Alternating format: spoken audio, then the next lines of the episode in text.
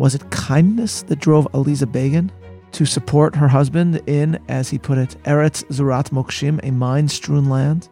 No, that is not the real meaning of chesed. And Menachem Begin was not referring to his wife Aliza's kindness to him, but rather her loyalty.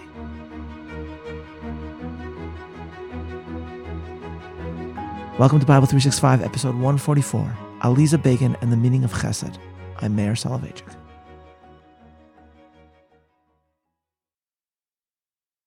In 1977, Menachem Begin's political party swept into power in what became known as the Mahapach, the upheaval, the reversal of the Israeli political world.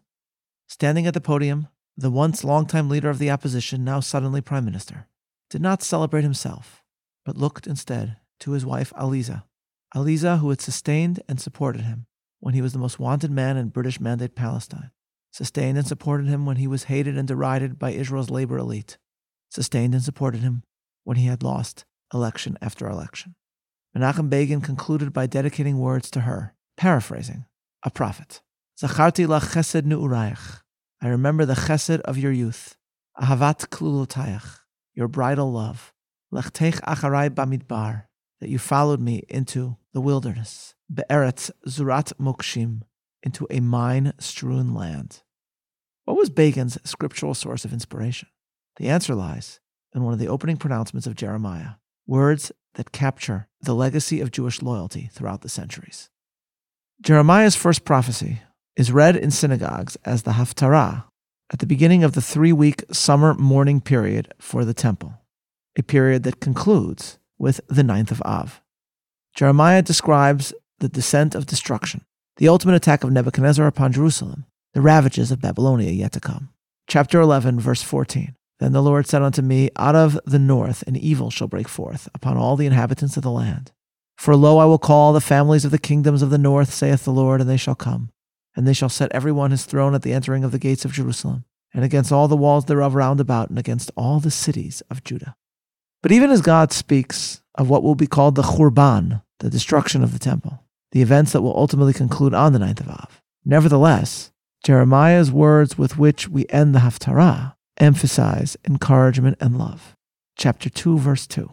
Go and cry in the ears of Jerusalem, saying, Thus saith the Lord, I remember thee the kindness of thy youth the love of thine espousals, when thou wentest after me in the wilderness, in a land that was not sown. I have given you here, ladies and gentlemen, the King James translation, which I think has influenced almost every other one. But there are problems here. Jeremiah's reference, of course, is to the journey of Israel from Egypt into the desert. This following of God into the unknown is called chesed ne'urayach, the chesed of your youth, as well as ahavat klulotayach, which I think is best rendered your bridal love. God recalls Israel's chesed and love at the moment of the Exodus. But what is chesed? The word is often rendered kindness or loving kindness, but the real meaning, I think, is something a bit different. After all, ladies and gentlemen, in what way did we show the Almighty kindness by following him into the desert? And was it kindness that drove Aliza Begin to support her husband in, as he put it, Eretz Zurat Mokshim, a mine strewn land?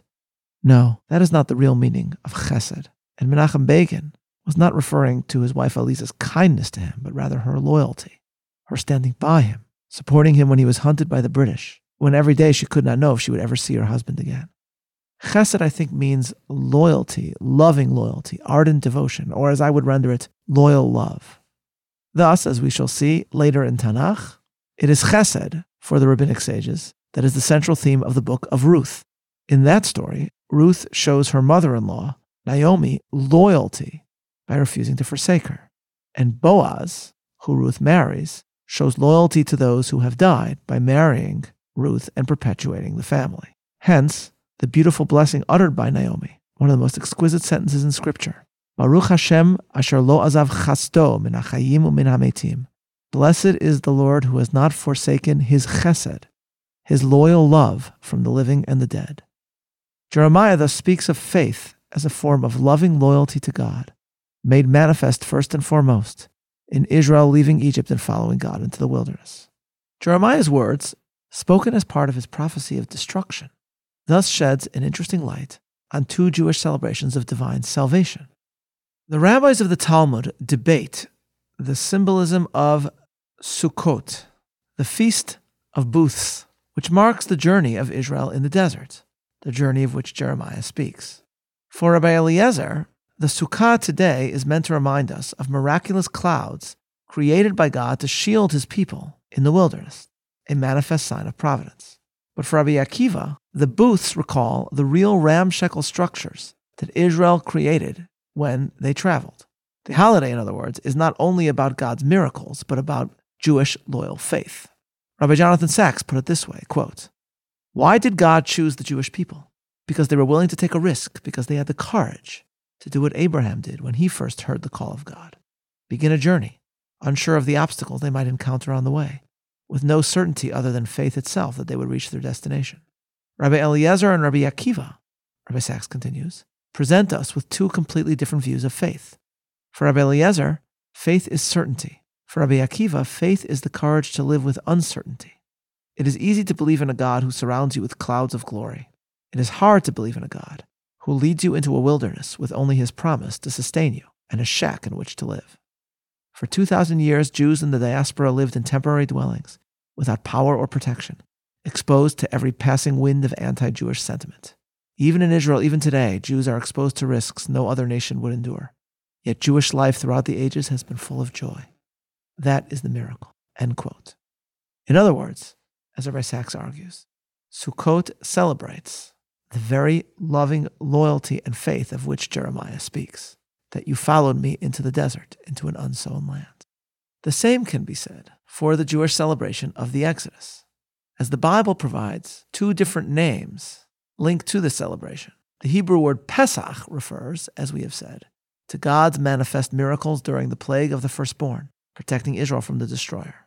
But the other term associated with the Exodus Chag HaMatzot, the festival of unleavened bread, marks the moment when our ancestors went into the desert without even taking the time to prepare sustenance beforehand. It marks, in other words, our trust in and loyalty to the Almighty. I remember the chesed of your youth that you followed me into the wilderness.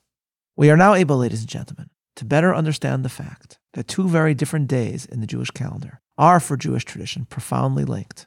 It is not a coincidence that the Jewish calendar is set up in such a way that the Feast of Unleavened Bread every year will always occur on the same day of the week as the ninth of Av.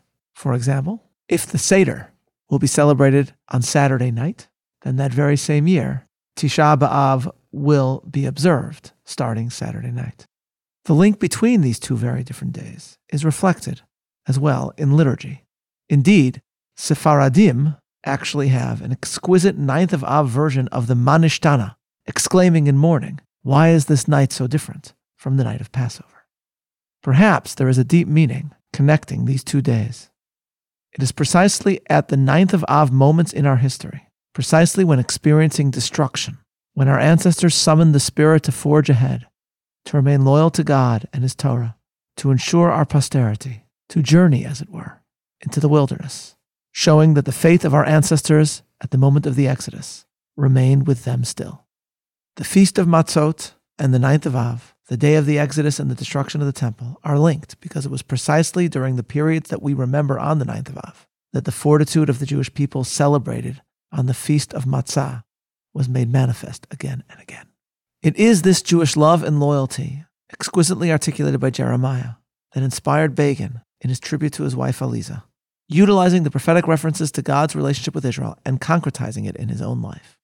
Aliza Begin passed away when the prime minister was traveling in America, leaving him devastated and grief stricken, immediately exclaiming, Lama azavtiota, how could I have left her? Soon after, as Yehuda Avner describes, Begin received a letter of consolation from Jehan Sadat, the widow of Anwar Sadat. She began, Dear Menachem, I imagine your shock and feelings of helplessness when the news was broken to you of Aliza's cruel death.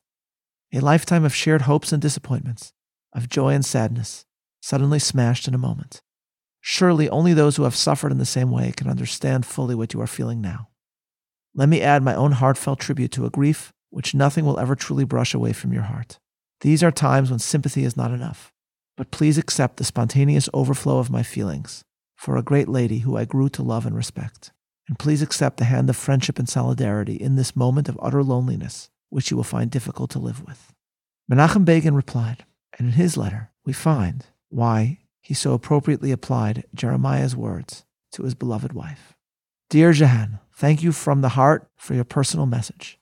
I will remember it all my life. In your words, I have found real friendship, humanity, and profound compassion. Since we met in other days for all of us, you won our respect and admiration. Aliza and I always talked about you, always remembering the courage and vision of my unforgettable friend Anwar. Aliza and I used to say to each other, but Jehan is a personality in her own right. You proved it, dear friend, to everybody for years, and all those who saw you in pain and suffering bowed their head before your dignity. Now bereavement struck my dear ones and myself. I met Aliza when she was a young girl. Except for a period of separation as a result of my arrest in Russia, we were together for more than 40 years, a lifetime. Her devotion to the cause for which we fought and suffered was limitless. She was prepared for every sacrifice, and in adversity was fearless. In fact, she suffered more than her husband.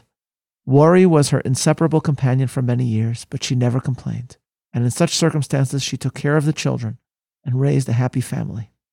Aliza helped many people who needed help. During the last years, we didn't even know the scope of her humanitarian work. Now, more and more details are revealed to us from what people wrote to us or came to tell us during the days of mourning and expressions of sympathy. I know that in this humanitarian work you had much in common. I know that this good human work deepened the friendship between you and her. She herself told me about your common visits to the suffering and the consolation you brought to them.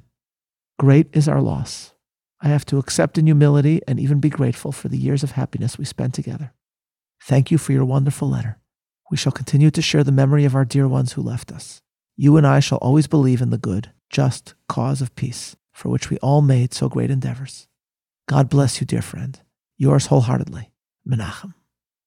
These are the words of a man bereaved, whose name nevertheless, means comforter, Menachem, because he was born soon after the ninth of Av, soon after the Jewish commemoration of the events with which Jeremiah is so profoundly linked.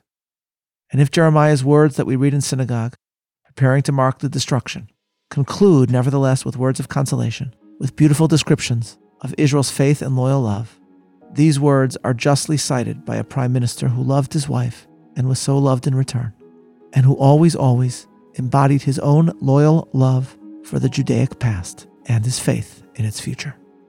This is Meir Soloveichik, looking forward to learning together tomorrow, signing off.